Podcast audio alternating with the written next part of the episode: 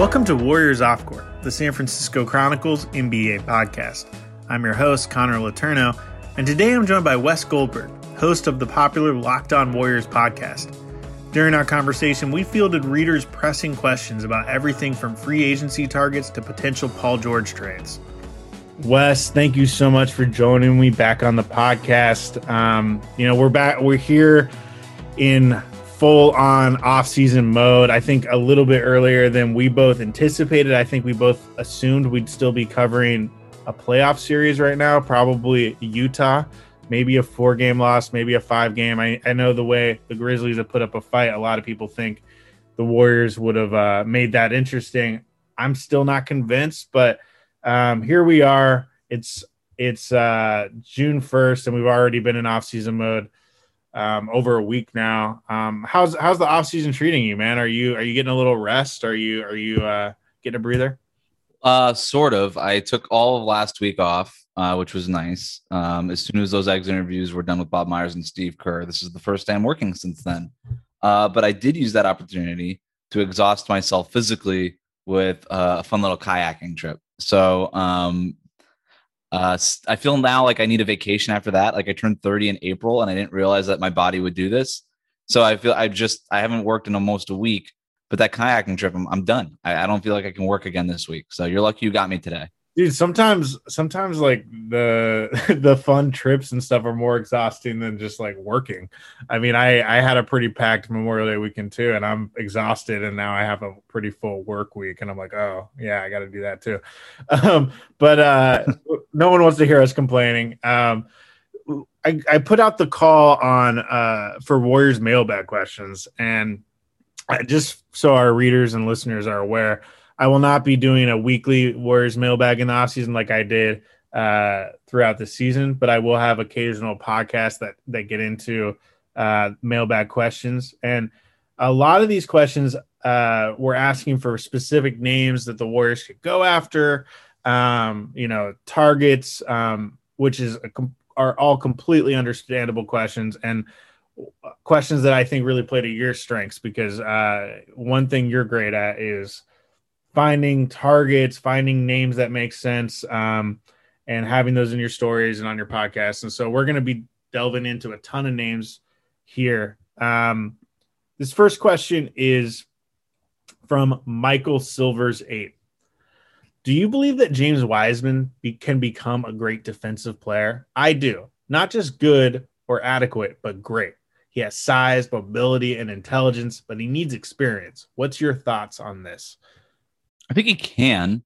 I, th- I think he absolutely can. Um, I don't know that it can happen when the Warriors need it to happen, but as far as whether or not, you know, eight years from now, James Wiseman could be a great defensive player, yeah, I see no reason why not to think he can't be. Uh, I, I, a lot of people want to compare him to like Rudy Gobert or something from a size perspective, and maybe that's the sort of defensively what he could be because again, he's got that kind of size and athletic frame and all these things.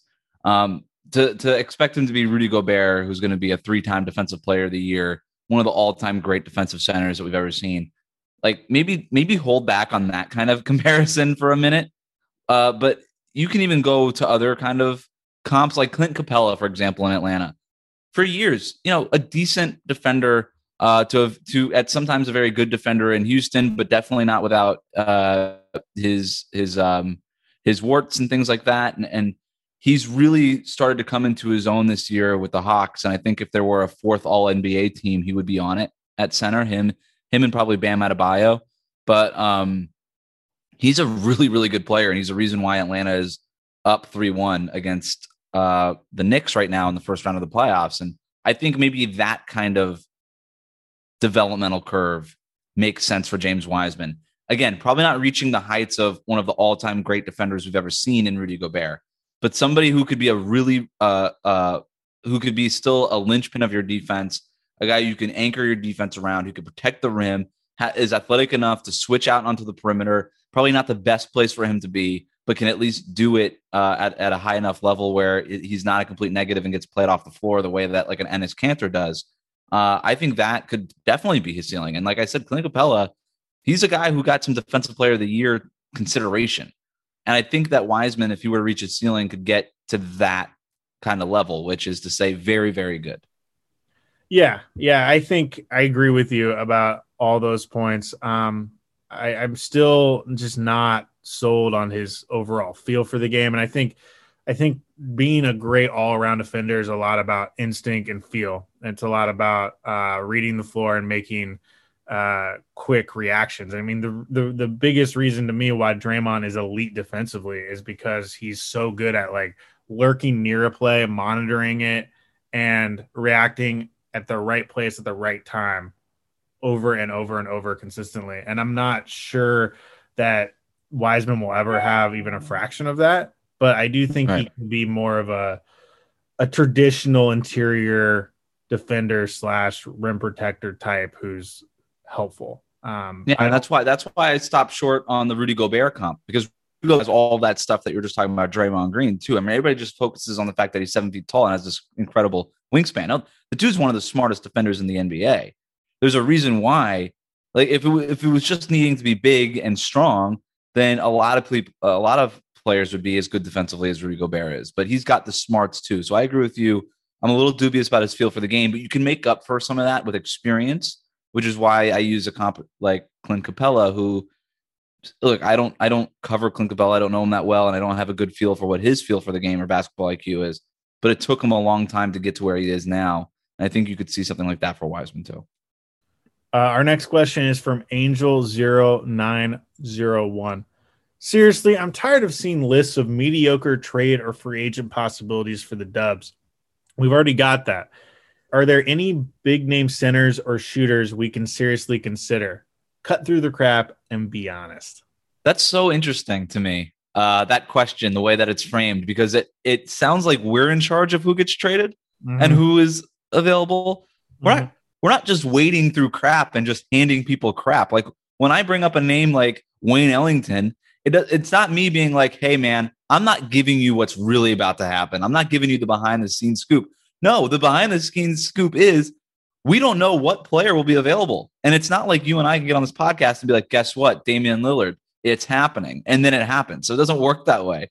Yeah. Uh, so this is not like, I, I, just, I don't know. This is so funny. Like this anti-media framing of the question is, is pretty fantastic. And yet he wants media people to answer that question. And so, um, yeah, uh, it's like, give me the biggest name you can. It's like, okay, I'll just forget that the salary cap exists. I'll forget that the luxury tax exists. Yeah. And I'll just, uh, I'll be like, I'll just look at, you know, maybe bringing in Donovan Mitchell because he'd be a good fit on the roster, right? As like a six man type, right?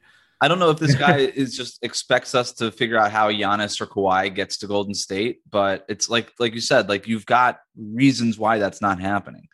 Um, and I know Warriors fans still want to dream about Kawhi Leonard. Go ahead and dream. I'm like, I'm not gonna I'm not gonna ruin your day, you know, but I'm I am gonna tell you it's not happening. You know, even Paul George, you know, I, I explored this last week on Locked On Warriors. Actually, I want Brand. you to hold your thought on that because we we have a question about okay, that. Okay. I want to get a little Fair bit enough. specific about that. Um, we have no idea who the big name is going to be. And I think things could happen this offseason where a big name does shake loose. You and I don't know who that is. That player probably doesn't know who he is right now, right? Like things happen. I don't think James Harden was ready to get traded this time last year for Houston but the offseason happens, things go down. You know, Mike D'Antoni gets uh, let go. They Daryl Morey goes to Philadelphia, and all these things happen. All of a sudden, he's like, you know what? I don't want to be in, with the Rockets anymore because these are not my people who I basically grew up with here. Something like that could happen somewhere else. I don't know who that player would be. Me, I look again. I look at Portland. Do they move on from Terry Stotts? Do they try to blow it up if it doesn't work out in the first round against Denver right now? Maybe. And even if that were the case, does Damian Lillard then say, you know what, I don't want to be in Portland because all the people I grew up with, Neil Olshey and, and, and Terry Stotts and this group aren't here anymore? That's possible. Anything is possible in the NBA. We just don't know who it is yet. We have no idea. Yeah. Um, but to, so kind of building off that question, who are some I don't to want to say big names, but who are some realistic names that you think are on the the sexier end of the spectrum? Um, I think one name that we've talked about before on on one of the podcasts was uh, Kelly Olynyk. Um, Kelly Olynyk, I know, is not like that all star caliber guy that people want to hear about, but I think he'd be an absolute best case scenario on a mid level.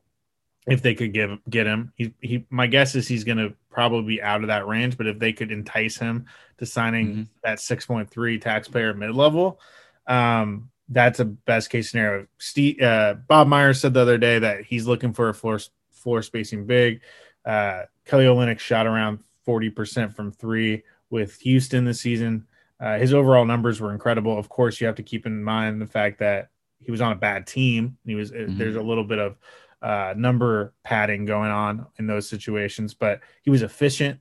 Um, he was solid defensively. Um, I think he would be a real asset to this team as potentially like a, a six man type guy.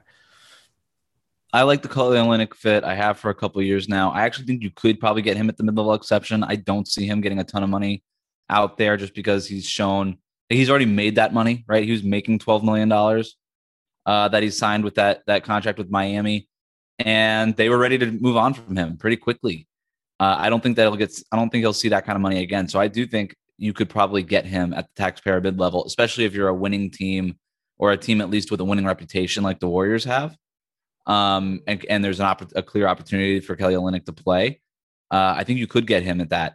Um, I and it's funny that you meant what are the sexy names, and the first thing you said was Kelly Olynyk. I don't really, I don't. When you say sexy, I don't. The first person I think of is not Kelly Olynyk. Well, that's but my that's point. Kind, that's my no. Point. That's exactly it, right? Um, I will try.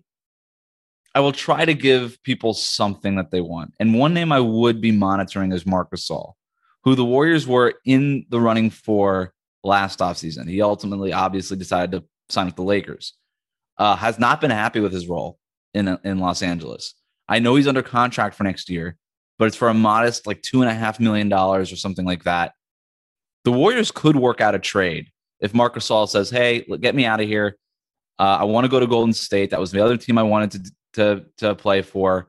Uh, Gasol, like it's not impossible for the Warriors to acquire him via trade. So maybe that's a name that they could look for and would kind of solve the things that you're looking for, right? All the reasons we talked about Marc Gasol being a great fit last year. He can space the floor. He is a playmaker at the center position. Defensively, yeah, he isn't what he once was, not even close. He's actually kind of a negative at that end at sometimes sometimes now. Probably can't even play for you every night. But could be a useful player off the bench. Yeah, and it feels like that needs to happen just because every single summer it feels like that I've been on the beat. There, we've talked about Marc Gasol as a potential possibility, um, and I know the Warriors like him a lot. I know Draymond's a big fan, um, you know. But if it was between him and Olynyk, I would go Olynyk right now.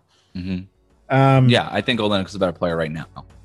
We'll have more of my conversation with Wes Goldberg right after the break. Next question is from C. Linenbach. What are the odds the Warriors make two selections in the first round of the 2021 draft? What about one selection? Um, this is a good question um, because because there is so much uncertainty still about you know a where that top three protected pick for Minnesota is going to land, even where the Warriors' own lottery pick is going to land. It's probably going to land at 14, but there's a chance it could it could end up a little higher. Um, there's even a tiny chance it could end up in the top four, which would be insane. Mm-hmm. Um, so, you know, there's a lot of question marks around that. But the bottom line for me is that this isn't a team that needs to get much younger. Um, you you have a couple, at least right now, you have a couple young pieces that you feel uh, optimistic about, who you feel are promising, and you can try to kind of groom them. But uh, and those guys being James Wiseman, Jordan Poole, uh, but you don't need a you don't want many more young guys that you're working on grooming. We saw this past season how kind of detrimental that can be when that's too much of a focus. And um, so they need to get as many established veteran guys around Steph, Draymond, and Klay as humanly possible. Guys who have a proven track record in the playoffs. This is something that Bob Myers went on record just the other day saying that is his top priority is is getting these types of guys in. And so it is an interesting thing because you do have two lottery picks potentially in a pretty solid draft who and you could probably get guys who either could become all-star caliber guys or could at least be helpful in the near term even as young guys. So like how do you think they navigate that? Do you think bottom line do you think they're going to use both? Do you think they use one? So can we go back to the question? Did they ask us for a percent chance that they end up using both picks? What are the odds? What are the odds? Okay. All right. So first of all, there's a 72.4% chance that the Warriors get this Minnesota pick. So if they use it, um, I get the impression if, if they get the pick, I get the impression that they will use it, right? That they will be that they are comfortable adding another rookie to this roster, despite all the things and the challenges that they discovered in in trying to turn James Wiseman into a contributor right away. I every that is a sense that I get um, from the Warriors.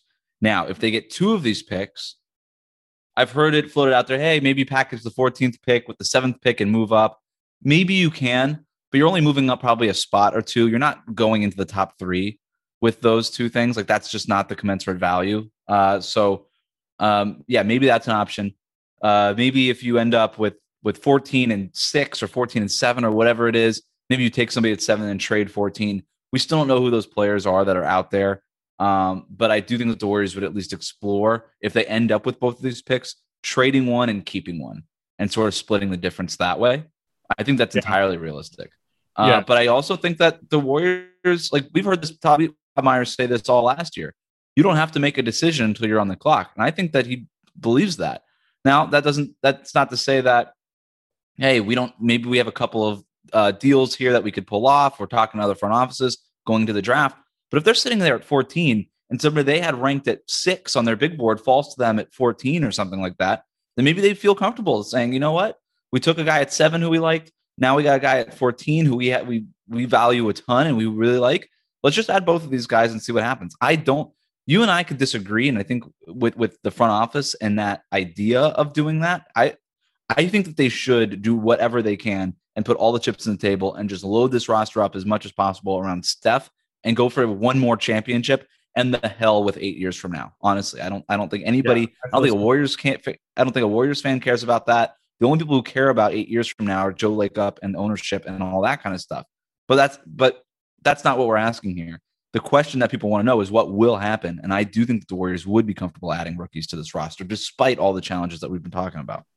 Well, it just depends on what's out there, right? And if there yeah. not like a big game changing trade out there, then they don't really have a lot of other options, you know. Like it, it's not, it's not, it's not the end of the world if they if they end up using both draft picks. I mean, first of all, it's just it would be a win just to even get the Timberwolves pick. You want you want no matter what, you want to get the Timberwolves pick this year. You don't want to have to wait until 2022 when it becomes unprotected it looks like the Timberwolves are starting to trend in the right direction. Um, and, and you know, ever since they made the coaching change and, and really let Anthony Edwards uh, come into his own and unleash all his his powers, uh, they have gotten better. And so um, I think it's possible that they could be like a late lottery team next year and what's expected to be kind of a middling draft at best. Um, so you don't want to have to wait. Um, but like as you touched upon, it's it's it's over a 50% chance that they the pick conveys at seven or eight. So you're looking at like probably the seven or eight range. And you look at the guys who they could get at seven or eight. So, some of the same some of the names being mentioned there are the same guys they could potentially get at 14. I mean, this draft mm-hmm. is really fluid after the top five guys. Um, really wide range of of of opinions on on who should go in that mid lottery to late lottery range. And so, um, yeah, I was told I, I, was told six to fourteen are basically interchangeable. Like you could put those guys in right. any order. Right, which which which is interesting, you know, considering that they could have two picks in that range. Um, and so uh, I think maybe if you did keep both of them, maybe you, you focus one on like a higher upside long term play and one more on uh, someone who can help you right away. I think, let's say hypothetically, they got like the seventh and 14th picks in the draft. I think you would probably, given what's out there, you probably use that seventh pick maybe more on a, a long term play, actually, on, on, on more of a developmental guy who you think has all star potential. Um, some guys who fit that that billing would be like uh, Scottie Barnes from Florida State, um, Keon Johnson from Tennessee. Um, you know those are those are guys that I think can help them um, down the line, but maybe aren't going to be instant impact guys. Um, and then at 14, maybe you can get someone who uh, who can actually help you in, in in a rotation role next season, but maybe doesn't have the upside. You know, guys like Davion Mitchell from Baylor, who was the best player on that national championship. Baylor team looks like a guy who's going to be a defensive impact player from day one. Can also score a little bit. Um, Corey Chris Corey Kis- Kispert from Gonzaga, who's an elite shooter, um, could come in and fill a role. So, you know, if they do keep both picks, they have options. But I I believe that Plan A would be to package uh, these picks for a game changing move like that blockbuster trade for an all star caliber guy if a guy becomes available because those are their top assets. Those pieces would need to be included. That's Plan A. If that doesn't happen, then uh, I think plan B would be to trade up, package both picks, and trade up in the draft for like a Jalen Suggs, who I know you're obsessed with. You've written about uh, more than any beat writer. Uh, you know, I know you think he'll, he'd be a perfect fit in their system. I agree. I think he's a guy who, even at like 19, 20 years old, could be like a legit seventh man for a right great, away. Yeah, I really believe that. So, Me too. but that's a big ask because the teams value someone like Mhm. Jalen Suggs so much more than these other names we've mentioned in the seven to fourteen range. yeah, you're not you're not they're not moving up into the top five with these two picks. If they if it ends up at seven and fourteen, they're not. They're flat. They are just not doing it. I mean, I don't know what team in the lottery that can conceivably be get can, can conceivably end up with a top five pick in what is so clearly another tier of prospect and player of franchise changing talents with like that guaranteed kind of talent, not guaranteed to change your franchise, but just that that it's so obvious what that talent is. And then you go into that other range. I still think even like mo- maybe maybe like hey, there's an argument to be made. Two bites at the apple instead of one. No, I'd rather get a bite at that apple because we're talking about basically two different apples, right? You're talking about a great, awesome, red, delicious apple, and then you're talking about kind of like a just a bland other, you know, McIntosh apple. Not to put you know different brands of apples on trial here, but that's my that's my apple opinion in case you were asking about it. Um, I do think I agree with almost everything you said, except one thing. Yes, plan A, package everything, get a superstar. If that doesn't happen, you at least ask to move up into that top five, and then you'll, and then you know whatever GM you call is going to laugh and then hang up the phone. But at least you, at least you tried it. That's your job if you're Bob Myers. Uh, plan C is just to use the two picks, probably, or and then and then you get into variants of plans like use one pick and then trade the other pick or whatever. Okay, we can. That's in a whole other exploration we can do. Uh, the only thing I disagree with you with is I wouldn't split the difference. I wouldn't do the long term raw player and then the more sure thing right now. I would go for two sure things right now because you've already got the raw long term play in James Wiseman, and he's going to have hard of enough of time getting legitimate, meaningful playing time that even if you were to select a more long term play, I don't know that that player gets playing time anytime soon in in in order to properly develop and then reach that ceiling. That But would how- be my only concern. How many rotation spots do they really have available next season? That's the other thing. That's my So- thing. Is like if if if you're trying to get two guys who can help you right away, you're you're doing that for the purpose of giving them immediate rotation minutes, and I'm not sure I think they do. I mean, you have Con- seven guys right now currently on the team, Seven. seven who are definitely going to Yep. warrant major rotation minutes next season. You have seven guys, then you're going to use that mid level on someone who's going to be a rotation caliber guy. Mm-hmm. Um, you're up to eight, and then You, you, got know, two more spots and you got two picks. yeah, but you, you got to think they're going to sign someone on a minimum who's going to be helpful too. Maybe. Look, that that player you signed on the minimum could end up being Kent Bazemore or somebody like Kent Bazemore who was helpful. player. Or it could that player could end up being Brad Wanamaker and not being able to crack the rotation. Right. So you have no idea, just like with those minimum contracts, you have no idea how that's going to work out. And I know that Bob Myers wants to go chase veteran, you know, veteran uh, ring chasing veterans, but uh, you know, I broke this down before. All of the coastal elite teams that ring chasing veterans go to are in the playoffs. The Warriors are not. It is not a guarantee that they can even get any of those guys. They hope that they can, but it's not a guarantee that they can. And so um, I, I think that you that player would at least have a better chance. I think you can have 10 guys. If you're the Warriors, you want to play 10 guys every single night next year. Uh, it, it's not let these two rookies basically duke it out for that 10th spot. That's fine. And then whatever happens, happens. Like you've got these two picks. Like you said, plan A, B, and C is probably moving off of one or two of these picks. But if those things don't happen and you have to take somebody, I think you ha- got to take guys who can at least compete for a, a, rotation spot right away. I did a mock draft. Everybody on the Locked On Podcast Network last week, we did a mock draft. So one through 14, just the lottery teams. And I was actually pretty surprised to see the players I got. I ended up with, uh, in this mock draft, um, Franz Wagner out of Michigan, who I think would be a perfect fit you for the Warriors. Uh, I don't love him as a prospect. I love him for the Warriors. I think he's a floor spacing big or not, or a, a big a big body who could space the floor. Really competitive, high IQ uh, defender, and I think he's a guy who can walk in right away and, and and he can play make a little bit for you. He doesn't have the athleticism to be a lead go, uh, to score, but the Warriors don't need a go to score. They've got Steph and they've got Klay coming back, and they got Draymond Green to run the offense.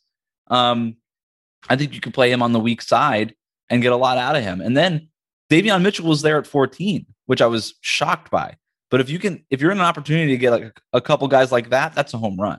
So um, we'll see though. I think ultimately what the Warriors will do is they'll just, if they end up taking these two players, they'll just take the player, the two players that they like the most. And I don't think they're going to think about it as hard as you and I are even thinking about it, as far as like long term, short term. Davion Mitchell is everything they're looking for. Um, he's, he's a winner. He's a great defensively. Uh, he plays within himself offensively. I think he'd fit the, their system perfectly.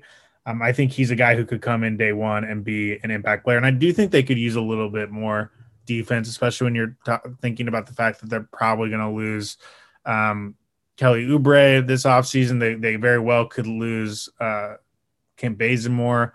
Um, you know, it would it would be helpful to have a, a, young guy who who you can depend on defensively, and I think he'd be perfect. Um, and so, yeah, we'll see. But to answer the bottom line to answer this question, I think – I think there's a higher percentage chance that they keep both picks than most people think. I think mm-hmm. probably over 50% chance, assuming they get uh, the Minnesota pick, which June 22nd is going to be a very big day for this franchise, the draft lottery. Uh, next question uh, from at Tony You Up. What's a realistic return on an Oubre sign and trade? A trade exception. Yeah, I agree.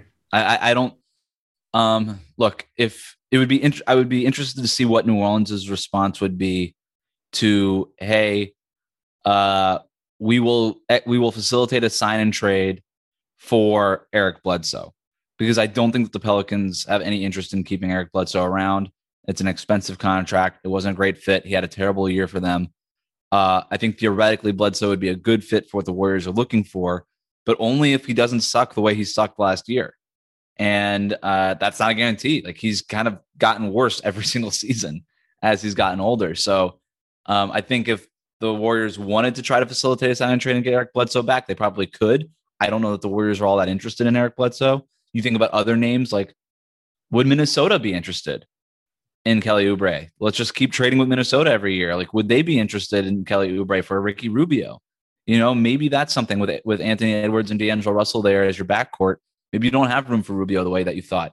And if you're the Warriors, you have a need for playmaking, like a stated need for playmaking. Kelly Oubre was clearly not the fit that you were hoping he would be. Maybe that's something that they could explore.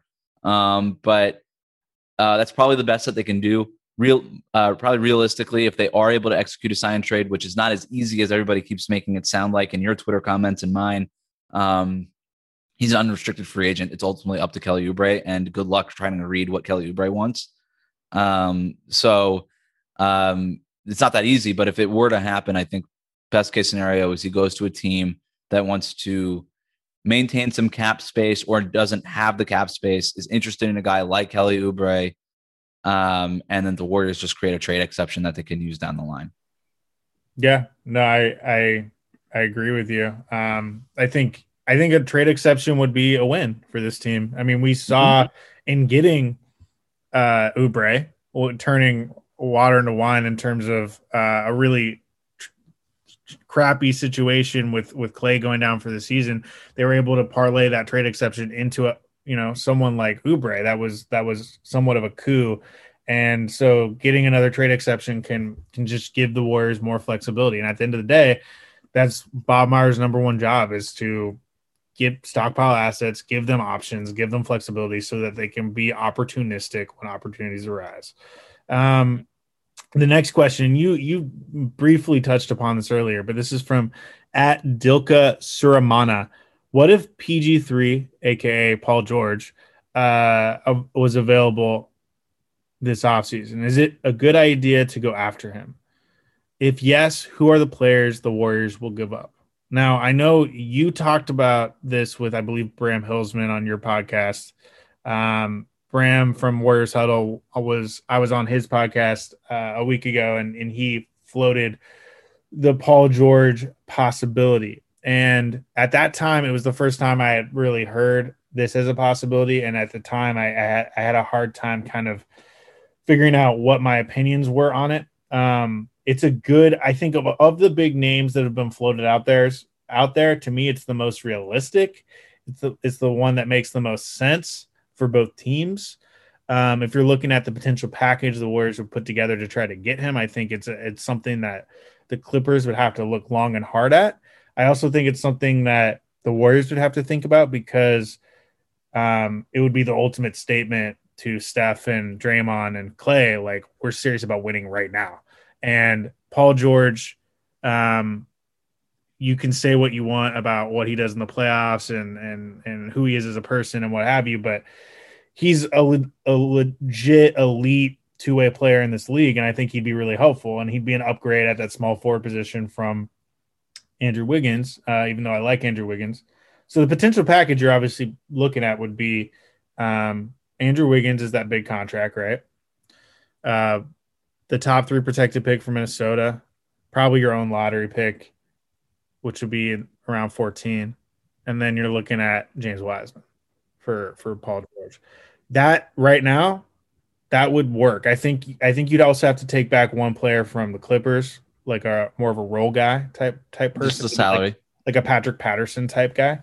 Um, just to make the salaries match. But um, you know, if I'm the Warriors and that and the Clippers will be willing to do that, I would probably do it.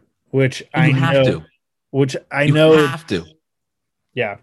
There's there's no you absolutely have to do it. And um, look, I'm gonna try not to be a buzzkill because I feel like I was a little bit, and I don't know. I think I still think my Apple take rubbed a lot of people the wrong way, but um, I will I will entertain this hypothetical, and uh, so let's. I won't even discuss whether or not it can or cannot happen, or what would you know the the many many dominoes that would have to fall in the right direction for the Warriors to even have a chance at Paul George.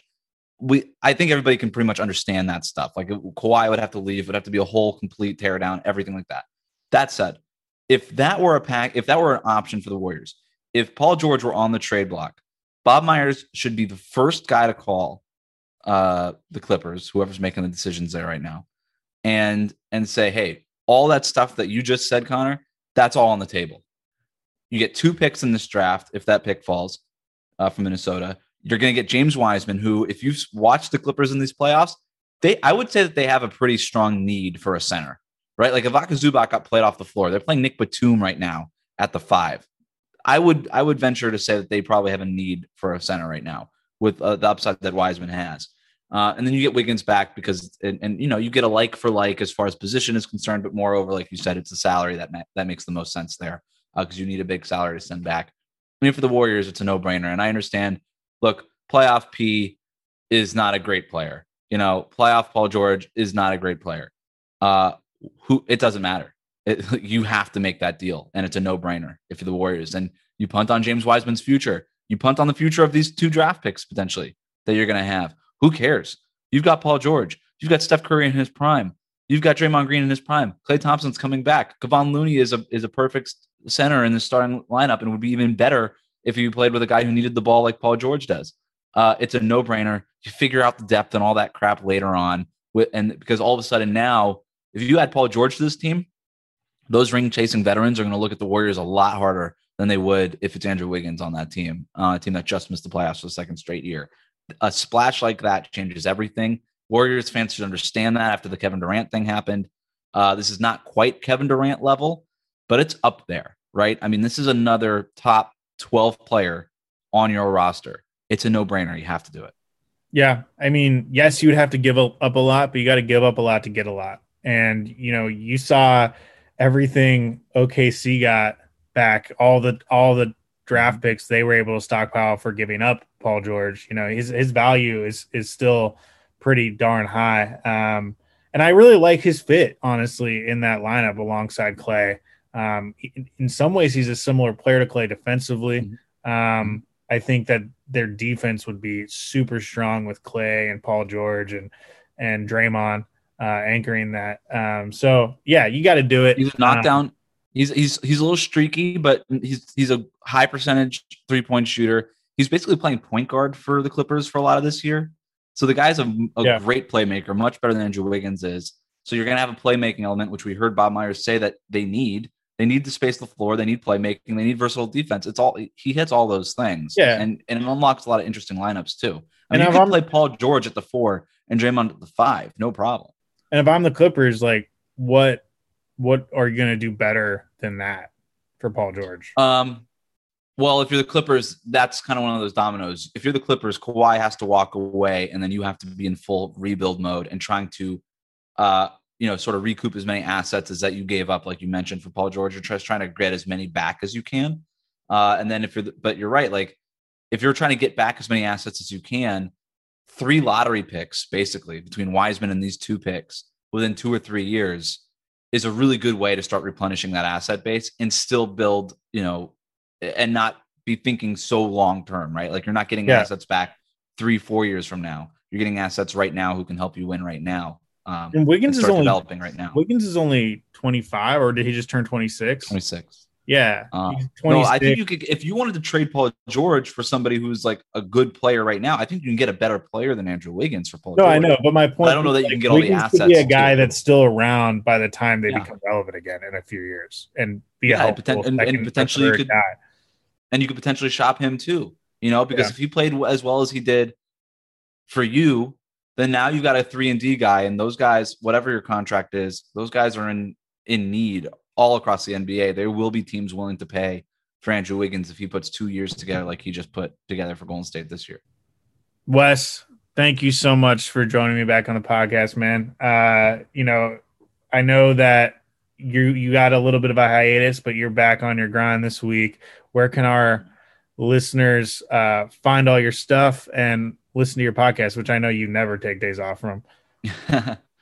um, the podcast is Locked On Warriors five days a week for Warriors content. We are starting our exit interviews over there. Um, doing the same over at the Mercury News, uh, so you can read me over there. Follow, you can find all of it if you just follow me on Twitter at WC Goldberg. Uh, all the Warriors content you want, and I promise I will keep the Apple takes to a minimum over there too. Our thanks to Wes Goldberg for joining me on the podcast. Always appreciate his insight on the Warriors. Warriors Off Court is a production of the San Francisco Chronicle. Support Warriors Off Court in the newsroom that creates it by signing up for a Chronicle membership at sfchronicle.com slash pod.